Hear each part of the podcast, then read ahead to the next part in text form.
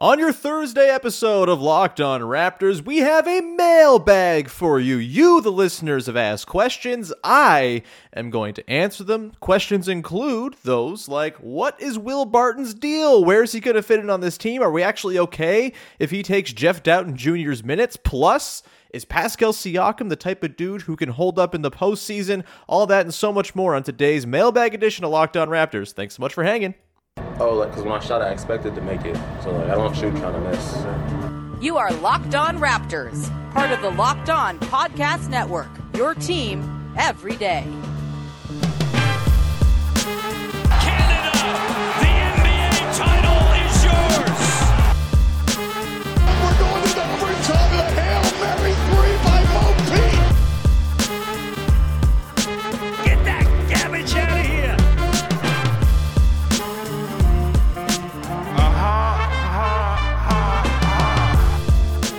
Hey, what's going on? Welcome to episode number 1351 of Locked On Raptors, part of the Locked On Podcast Network, your team every day. I'm your host, Sean Woodley. I've been covering the Toronto Raptors now for nine seasons on various platforms. You can find all of my work over on Twitter at Woodley Sean. You can follow, subscribe to, rate, and review the podcast for free on your favorite podcast apps. And of course, we are on YouTube. Please go hit the big red subscribe button. You can't miss it. It's right on the screen, right there. Uh, if you go to the Locked On Raptors YouTube channel, even if you're not going to watch the videos every day, we su- appreciate the support. We appreciate the number juicing and all that good stuff. So thanks in advance for doing that. This episode is brought to you by FanDuel Sportsbook, official sportsbook of Locked On. Make every moment more. Visit fanduel.com slash locked on today to get started. All right, on today's show, we got a lot of mailbag questions, some pretty interesting ones as well. I'm glad we are through the trade deadline season where every single question is about potential trades for the Raptors, and we're just talking about the hoop now. It's beautiful. The Raptors, they have two games against the Washington Wizards starting tonight into Saturday that are going to be very important, and so hopefully these mailbag questions can take you and carry you off into the tip-off of the game against the Wizards tonight, in which the Raptors uh, look to be fully healthy, look to be, uh, you know, hoping for a Will Barton revenge game and all of that. We'll get to Will Barton a little later on the show. We'll get to Pascal Siakam and a really interesting question about his playoff, uh, I guess, equity as a player. We'll do that. Uh, and we got a lot of sort of bigger picture team building stuff as well. But let's begin with this wonderful question from our pal Freddie Rivas, regular question asker, host of the Confederacy of Dunks podcast, which I believe I'll be on very soon. Uh, Freddie asks, What player benefits most from Jakob Poeltl's presence? And this is a fascinating question because I think you can make an argument for a whole lot of dudes. Uh, because Jakob Poeltl, we've talked about the cascading effects of his arrival. It's helped guys be a, a, little bit more sort of sure of themselves defensively. It's put guys into better positions defensively because their responsibilities no longer include pretending to be a center when they're actually not. We've seen the on-ball defenders have a little bit more cushion to get up into the teeth of guys and and really kind of bother them on ball, get a little more aggressive, hunt those passing lanes because they know Jakob is back there to clean up a lot of the messes that were just simply getting left on the floor to get all sticky and gross uh, in the, the pre-Jakob Poeltl era of this team. Um, on offense, of course, he makes life easier by being an outlet in the pick and roll. He is a guy who can create a little offense himself from the elbows and, and, the sort of short post area where he's picking out cutters, looking for passers, even kind of showing he's got a little bit of juice on his own post ups as well with that gorgeous floater that he has. And that helps a lot of people as well. I think the answer here is Fred VanVleet, just because finally Fred VanVleet gets to flex his muscles as a playmaker. He gets to run pick and roll with Jakob Poeltl. And of course, his biggest struggle this season, while his three point shot's been, you know, up and down for sure, his biggest struggle has been his on ball defense. And that's less of a pronounced concern when there's not just a layup line behind him when guys do blow by him. He's obviously still a very good help defender. You get Jakob Poeltl in there to kind of be that line of resistance. Those dig downs from Fred are all the more uh, effective now because there is that last line of defense. It gives time for those recovering rotations to come back and help. Um, and I think offensively, I mean, it's just we've seen it, right? I, I, went through the numbers yesterday on the show. The Raptors have a plus 20 net rating, 121 offensive rating, 101 defensive rating with Jakob Poeltl and Fred VanVleet, that two man duo on the floor. They really play off of one another really nicely. And I think, you know, I'll also take my cues on this one just from the way Fred has looked and smiled when asked about Jakob Poeltl since he came around. He just seems like he's relieved. He's excited to have a real big man to throw balls to, a real lob threat. Not so much a lob threat, but just like a big target on the roll. And so I think it's Fred. You could make an argument for OG Anunoby, I think, and that's that's maybe kind of a secret answer uh, that no one would really come to first. But I do think you know, the threes that OG Anunoby should be getting as he kind of gets more ingratiated back into the offense as the Raptors get back to full health here. Um, you know, I think they should be very good threes. You have a lot of ball ball handling, a lot of swing actions that are going to lead to him having wide open corner threes. On defense, he is free to be as nasty and as aggressive as he wants to be because he has that backliner defense. He's not being asked as well to go in battle with big bruising centers as really the Raptors' best option strength wise to go up against against those big guys. Um, you know, I think he's going to be so happy when the Raptors play the Denver Nuggets in the next couple weeks here, a couple times, uh, to not have to be the primary on Nikola Jokic as admirably as he's performed in that role in the past. Um, so I think OG's a bit of a stealth answer here. Obviously, the burden on Pascal Siakam is less as well. Uh, you know, in theory, the depth that Jakob brings makes it so Pascal can play 34, 35 minutes as opposed to 41, 42 every single night. That might be an argument in Pascal's favor.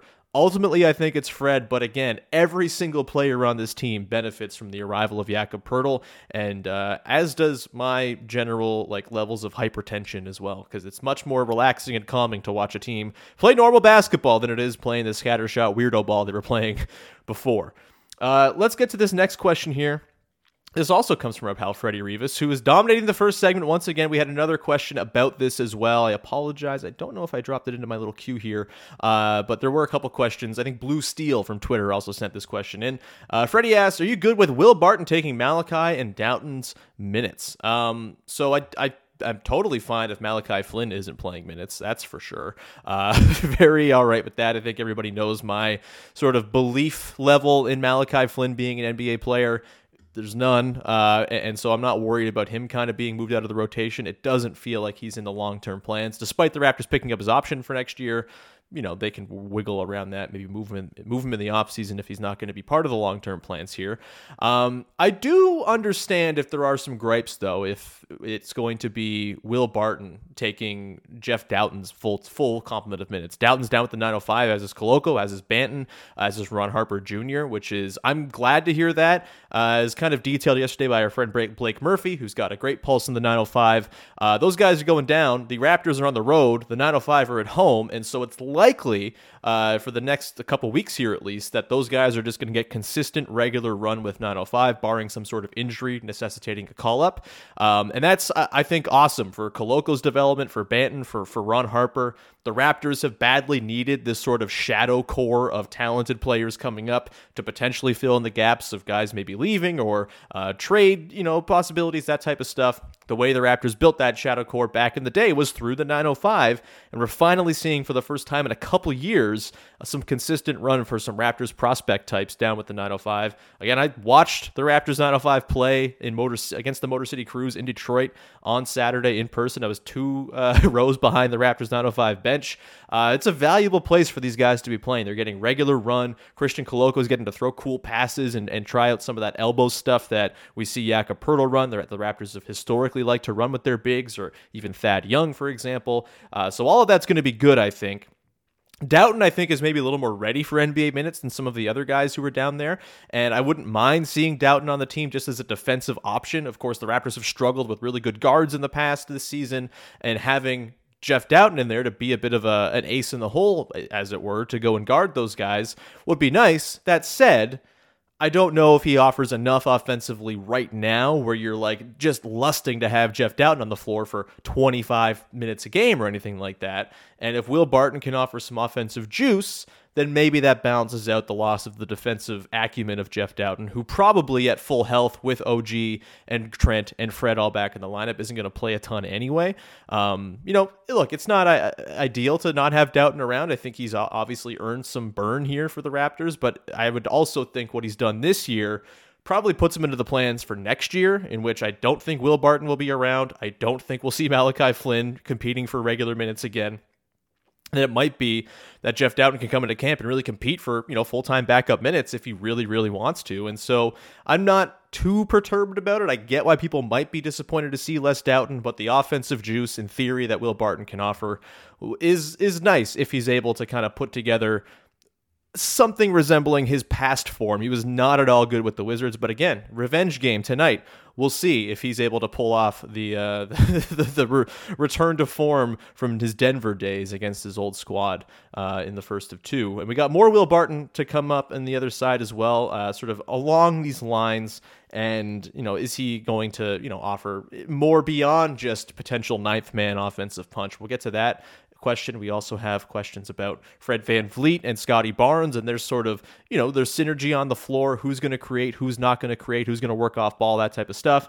We will get to all of that in just one second. Before we do that, however, got to tell you about our dear friends over at FanDuel, the number one sports book in North America. And right now is the perfect time to get in on the action. It is the stretch run of the NBA season. It's very exciting. The ball has been incredible over the last week or so, with guys rested and lots on the line standing standings wise. And if you want to get in on the action as well, to drum up the excitement as well, FanDuel is the place to go because new customers get a no sweat first bet up to $1,000. That's bonus bets back. If your first bet doesn't win, just download the FanDuel Sportsbook app. It's safe, secure, and super easy to use. Then you can bet on everything from the money line to point scores to three pointers drained. You can also go and do my favorite thing, which is the same game parlay. You're watching one game, you want to juice up the action just a little bit. You can pick a few players and pick the over under on points, rebounds, assists, whatever it might be, the score, who's going to win, the outcome. It's all available for you in the same game parlay. And it's a really nice way to drum up that excitement in a game where uh, maybe you're just watching a couple teams for scoreboard watching reasons and you want to get a little bit more joy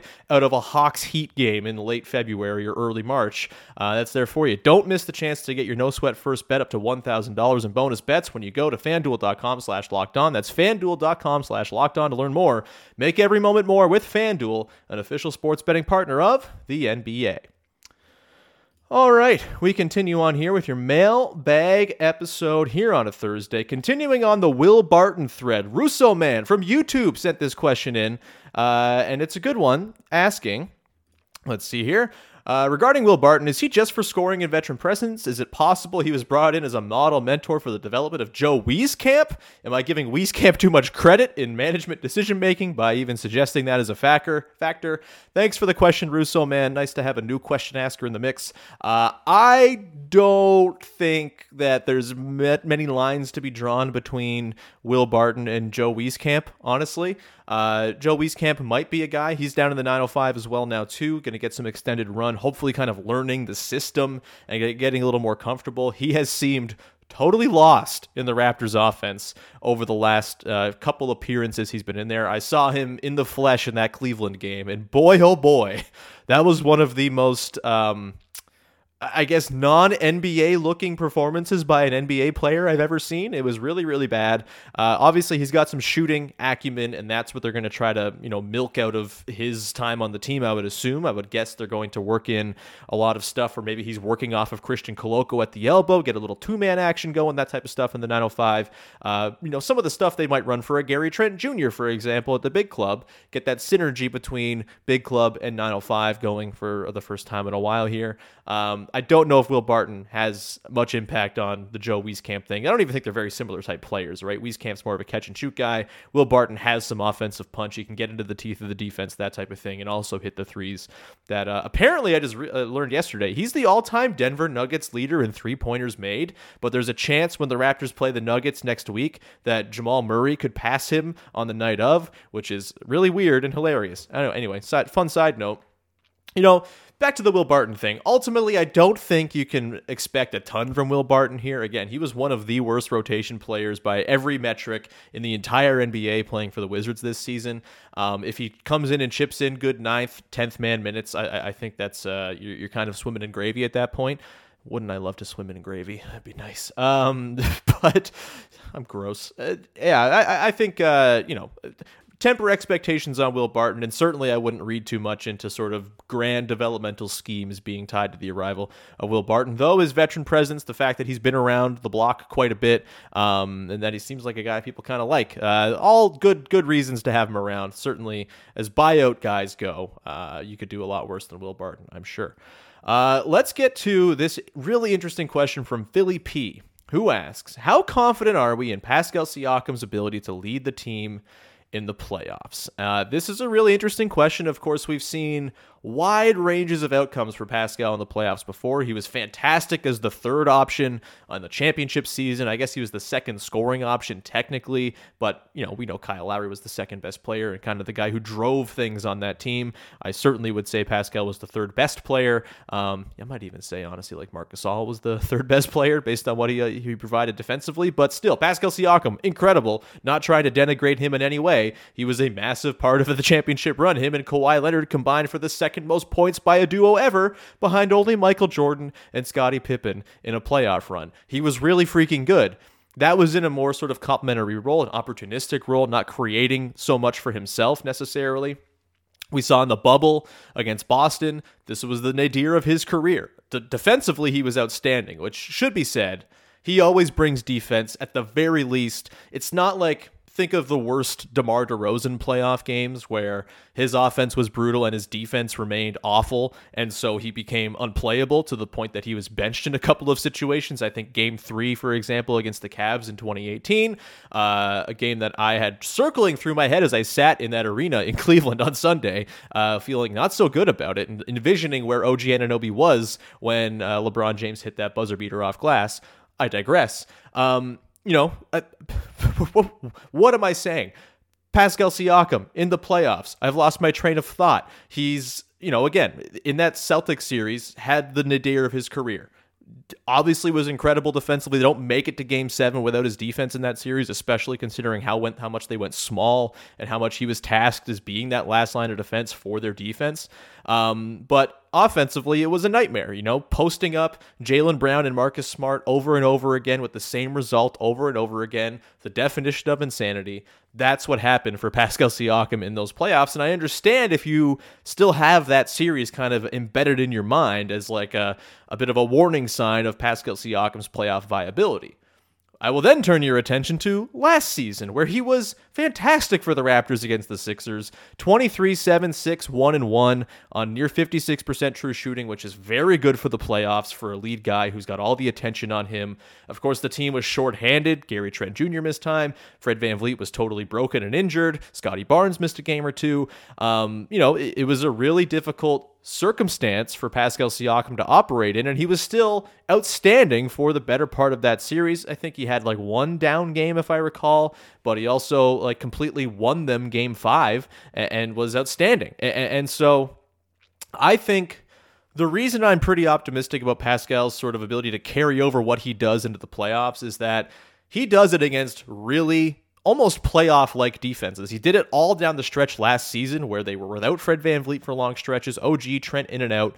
It was he was going up against defenses that were wholly selling out to stop Pascal Siakam, and he was still making it work. He was double teamed among the likes of Luka Doncic and Giannis Antetokounmpo, among the most double team players in the league. And the Raptors scored with blistering efficiency anytime that happened. I think it was like 1.2 points per possession. The number I think is burned into my brain at this point. Uh, the NBA Court Optix number, like 1.2 points per possession when Pascal Siakam was doubled last season.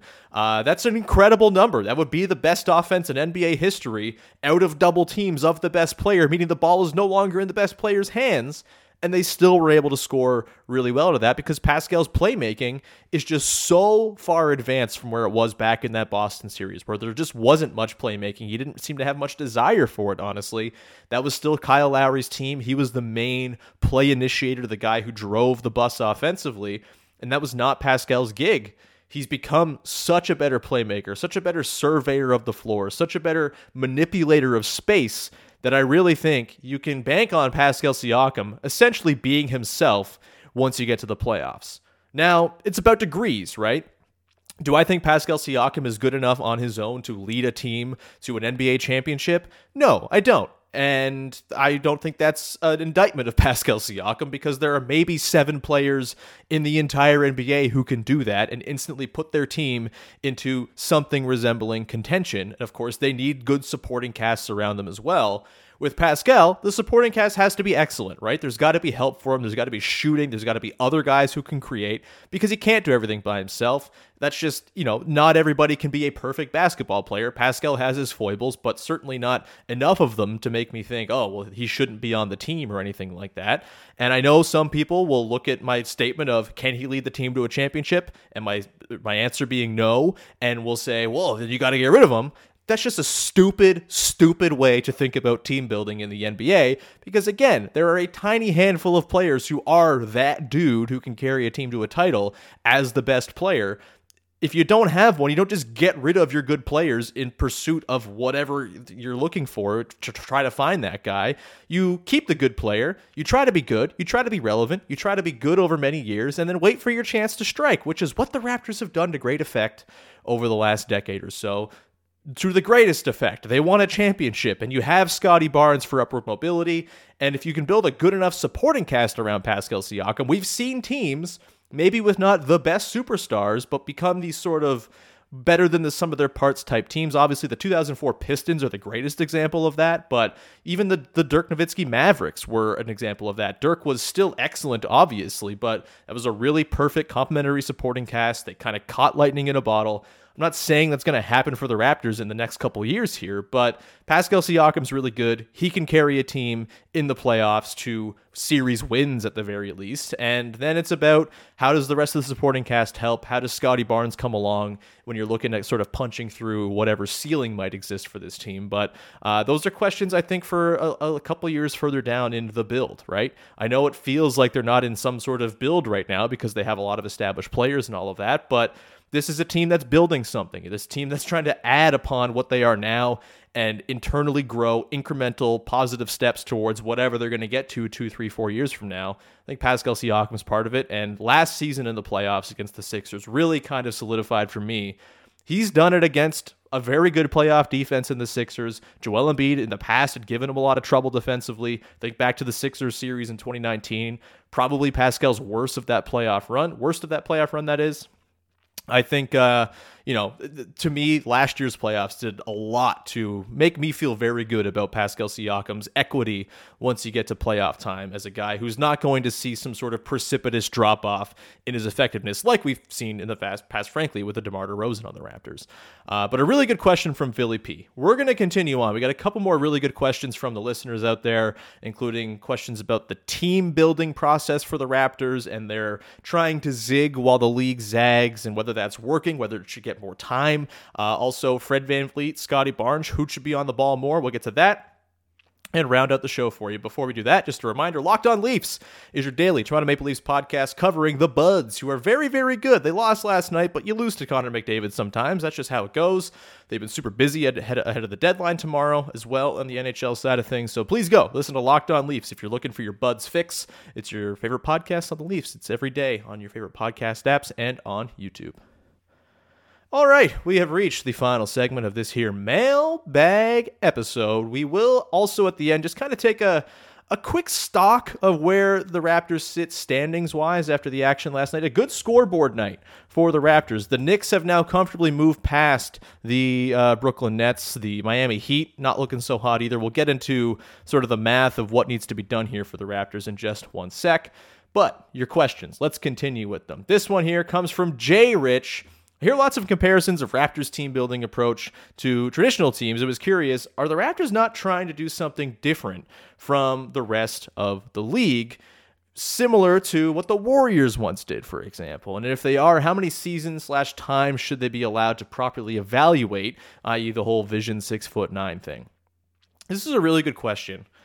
I do think we might have already kind of gone through the window of evaluating whether or not the Vision 6 9 thing as sort of it's red, which is you know everyone on the team is six nine and no one else is outside of that range of players. I think we're past that, right? I feel like we've learned over the last year and a half that while there are certainly some benefits to it of having just really big players across the board. And while I, I still think like the philosophy behind, you know, the idea of having big players who are skilled on the floor is like probably where basketball is going. I just don't know if there are enough players right now who are that size who bring the requisite skills to play normal basketball. And as much as we'd like to change and you know break the wheel and reimagine basketball in some new way, uh, it's been played for 100 years the same way with uh, a center and a point guard, and you know you fill in the gaps in between. But to have those sort of fence posts, those pillars of basketball, it's just the way the sport is played, and it works. Having ball handling at the point guard position and creation and shooting is very valuable. Having a real center who can screen and dive and score around the rim and defend the rim, that's really important to basketball, regardless of uh, even the Warriors. Like they had that. Draymond Green was able to do center things at six foot six, which made him an anomalous player and made the Warriors an anomalous team. The Warriors also had Steph freaking Curry and Clay freaking Thompson, two of like the three best shooters of all time, and that made it so their team building model could work. The Raptors don't have those outlier skills. They have maybe outlier length, but I still think you need those skills more than you need the physical dimensions to really make it all sing. And so, like, I don't think the idea of having big players, 6'8, 6'9 wing types on the team is going anywhere. I think they're still going to try to collect as many of those players as they can. But I do think the move for Jakob Poeltl and sort of, I think the very clear reestablishment of how important Fred VanVleet is over this last little while um, kind of show that as much as the Raptors are trying something different or were trying something different, there are limitations to that just because the talent pool of players who are six foot eight, six foot nine is limited, right? You only can get your hands on so many of those players, and only so many of those players have the skills you need to play proper basketball where the geometry of the floor makes sense, and players who have been playing basketball this way their entire lives know what's going on. I do think that's probably a big part of why it's been hard for the Raptors when they've gone with these smaller, you know, wing heavy looks is like this is not a brand of basketball these dudes have ever played, right? They've played their entire lives traditional basketball style and you throw this like whole new blueprint at them and like knowing where to stand becomes difficult knowing whose role is which becomes difficult having those fence post pillar players in a Jakob and a real point guard, whether it's Fred Van VanVleet or someone else down the line, that I, think is going is not going to go out of style. And, and, I think we've seen that kind of come clear over the course of this season. That's a really good question though from Jay Rich. Uh, let's get to uh, oh god, this question from Anthony Doyle. How did that video of Precious and Malachi get approved?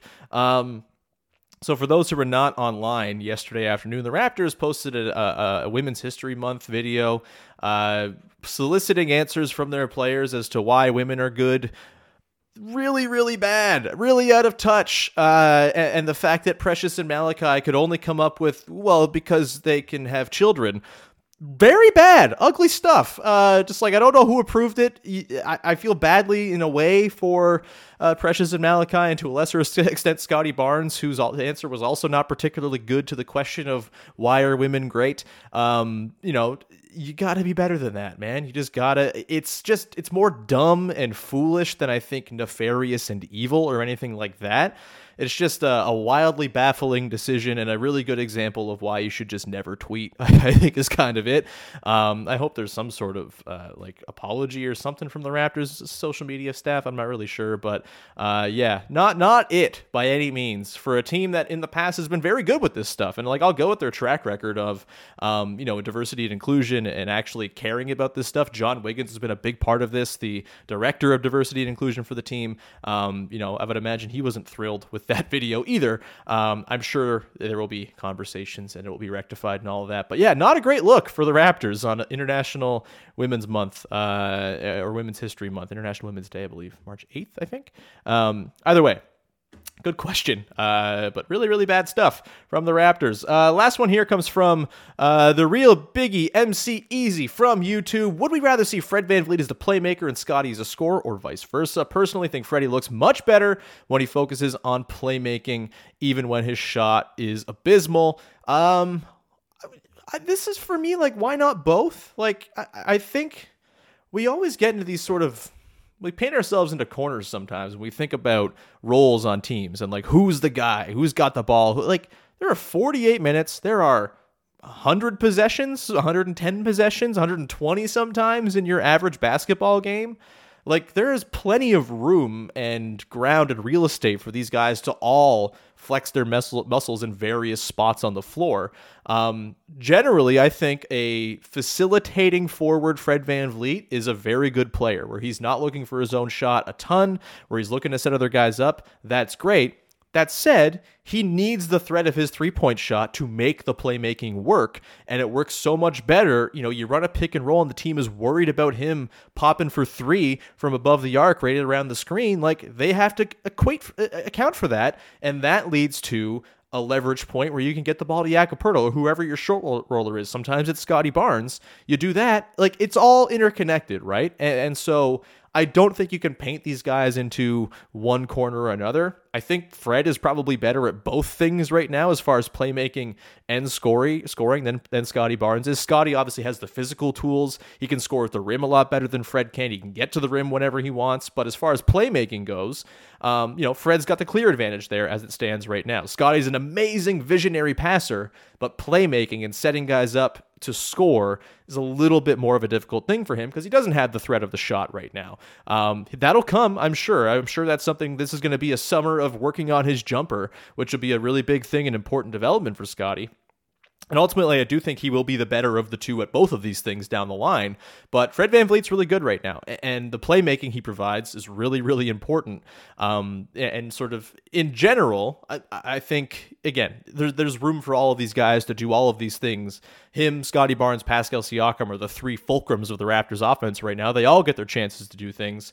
Um, and as much as I think Fred works incredibly well off the ball, too what I've seen from him in that pick and roll with Jakob Poeltl makes me a little bit more intrigued by him on the ball more often because of what that leads to for other guys. It leads to scoring opportunities for Scottie Barnes, cutting baseline for Yak to hit on the short roll and get those cutting passes in. Um, you know, it leads to all sorts of really good stuff and, and you know pull up opportunities for Fred, et cetera, et cetera. Be nice if Fred could hit his shots a little bit more often, of course, but I do think uh, you know th- there's not a reason to be too too worried about Fred or or Scottie being too dominant in one aspect of the game. They're going to share the load, and that's I think kind of by design. That's a lot of really good questions. Uh, love love the what we got in here from the people. Uh, you guys are all amazing. Thank you so much for sending them in. If you want to get questions in for future episodes, just keep an eye out. I'll put prompts on YouTube in the comments the day before mailbag shows. Uh, a few people got their questions in that way. Also on Twitter, you can also send me a DM as well as our pal Jay Rich did, and I'll always bookmark it for the next show. Thanks as always for sending those questions in. Lastly, just a quick standings update. Raptors going into tonight against the Wizards. The Wizards are 5 and 5 in their last 10. The Raptors, of course, are 8 and 2. Raptors sit 9th at 31 and 32. Wizards 29 and 32 in 10th place. Uh, the Bulls won last night. They're two games back in the loss column. I'm not too worried about the Bulls, honestly. but the sort of standings picture as it is right now, the Knicks beat up on the Nets last night. The Knicks are fifth. They're, I think, pretty out of reach, and they're playing very good basketball right now. Seven in a row for them.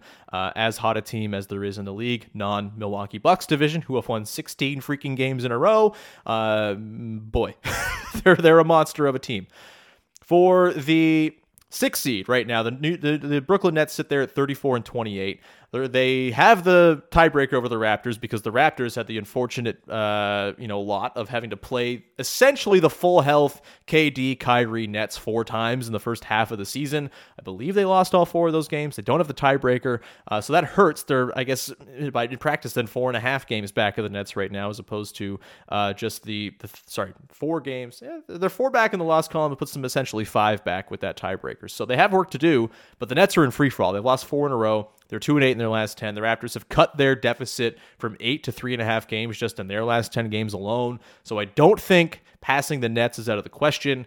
The Heat, however, right now to me feel like the favorites for that sixth seed, and that's going to be a tough one to track down just because they have those wins banked. They're they're they're th- two games up in the loss column on the Raptors right now. The Raptors play them one more time this year, um, but like as it sits right now, if the Raptors can just kind of take care of business against the Wizards here and then, you know, do what they can against the Lakers, Clippers, Nuggets on their road trip, I do think the sixth seed is not out of the question here. I know the strength of schedule says the Raptors have a hard schedule.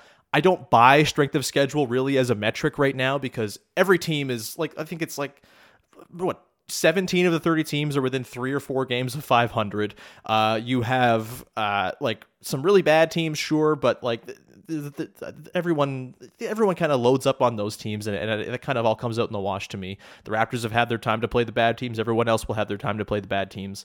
Um, and I just like you don't know who's going to be available night tonight. LeBron's going to be out for the Lakers. Like the strength of schedule doesn't mean as much to me because of the, the the nature of guys being in another lineup and just the sort of clustered parity ridden nature of the league. Um, not so worried about the strength of schedule being a hindrance to the Raptors, but certainly the fact that they have uh, two and four games to make up in the loss column on both the Nets and Heat. Not to mention the Hawks, who they're one game back of right now, uh, half a game back of. They can move into a tie, I guess, uh, win percentage wise with a win tonight barring what they're pending what the Hawks result is. But no, the six seed is the is in, on the table is kind of my point to this little addendum to the podcast, uh, and I look forward to the push for it as much as everyone's sick and tired of uh, you know being in the middle, as it were. Uh, this should be a lot of fun if they can make this run and uh, make a real push for it because I don't think it's all that unlikely with how bad the Nets are sliding right now. And we like to hang on to hope here, don't we? We're going to wrap it there. Thank you so much for tuning in. We'll be back again tomorrow to break down the Raptors and Wizards, first of two games between those teams, and uh, round out your week. In the meantime, thank you so much for tuning in, and we will talk to you again. Uh, in the uh, go check out Locked On Leafs as well while you're at it. You can go make it your first listen of the day or second listen of the day. We're the, we're the first, obviously, but go make Locked On Leafs your second listen. And if you're an NHL fan, tons of great locked on NHL coverage of the trade deadline. It's been a mad trade deadline, NBA level trade deadline, I might even say. Uh, it's been pretty awesome. No Kevin Durant level trades, but plenty of good players on the move. And if you want it all broken down, Locked on NHL is the place to go check it out, wherever you get your podcasts and on YouTube. We'll leave it there. Talk to you Friday. Enjoy Raptors Wizards. Bye bye.